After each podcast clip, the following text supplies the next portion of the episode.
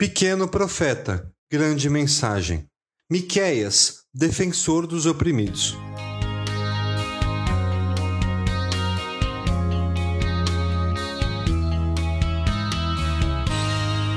O profeta Miqueias, apesar de ser natural de uma cidade do interior de Judá, foi um excelente escritor. Contemporâneo e próximo a Isaías, sabia muito bem o que acontecia nas grandes cidades de Judá. Sua mensagem gira em torno de denunciar uma sociedade corrupta e repleta de desigualdades, onde o mais rico explorava o mais pobre. Por mais que possa parecer, não estamos falando do nosso contexto.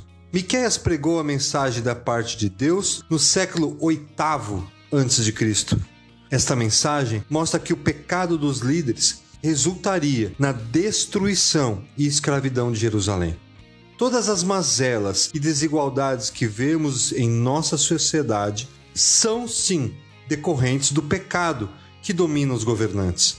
Entretanto, eles são reflexo da sociedade que representam. Diante disso, a mensagem do profeta para nós é que Deus ouve a oração do seu povo. E no final, Jesus Cristo é o advogado e luz diante das trevas. Mas quanto a mim, ficarei atento ao Senhor, esperando em Deus, o meu Salvador, pois o meu Deus me ouvirá. Não se alegre a minha inimiga com a minha desgraça. Embora eu tenha caído, eu me levantarei. Embora eu esteja morando nas trevas, o Senhor será a minha luz. Por eu ter pecado contra o Senhor, suportarei a sua ira, até que ele apresente a minha defesa e estabeleça o meu direito ele me fará sair para a luz. Contemplarei a sua justiça. Miqueias 7, 7 a 9. Não podemos escapar de vivermos em uma sociedade corrupta e desigual. Contudo, cabe a nós viver de forma diferente. Nesse sentido, o profeta ensina não apenas sobre o desprezo do Senhor diante do mal, mas também mostra a sua misericórdia por aqueles que retornam em retidão e arrependimento. Miqueias ensina ao povo que viver de forma justa, fugindo da corrupção financeira e moral, amando ao próximo e agindo com misericórdia para combater a desigualdade, seguindo e obedecendo ao Senhor, são atitudes mais importantes do que qualquer sacrifício ou oferta. Deus não quer um culto separado da vida. Ele mostrou a você, ó homem, o que é bom e o que o Senhor exige. Pratique a justiça, ame a fidelidade e ande humildemente com o seu Deus. Miqueias 6:8.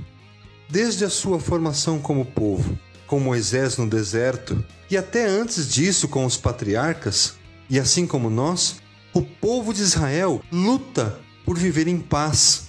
Ele julgará entre muitos povos e resolverá contendas entre as nações, poderosas e distantes. Das suas espadas farão arados, e das suas lanças foices. Nenhuma nação erguerá espada contra outra, e não aprenderão mais a guerra. Miqueias 4:3. Essa é a nossa esperança para amanhã um mundo sem guerra, sem refugiados que tiveram seu direito de viver na sua terra cerceado por sociedades violentas e corruptas. Para isso, a nós cabe viver de forma a dar continuidade à missão de Jesus Cristo na proclamação do único reino que proporcionará igualdade e paz a todos o reino de Deus.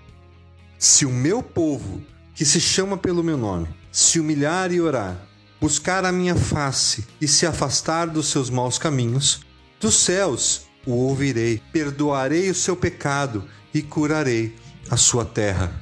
Segundo Crônicas 7:14.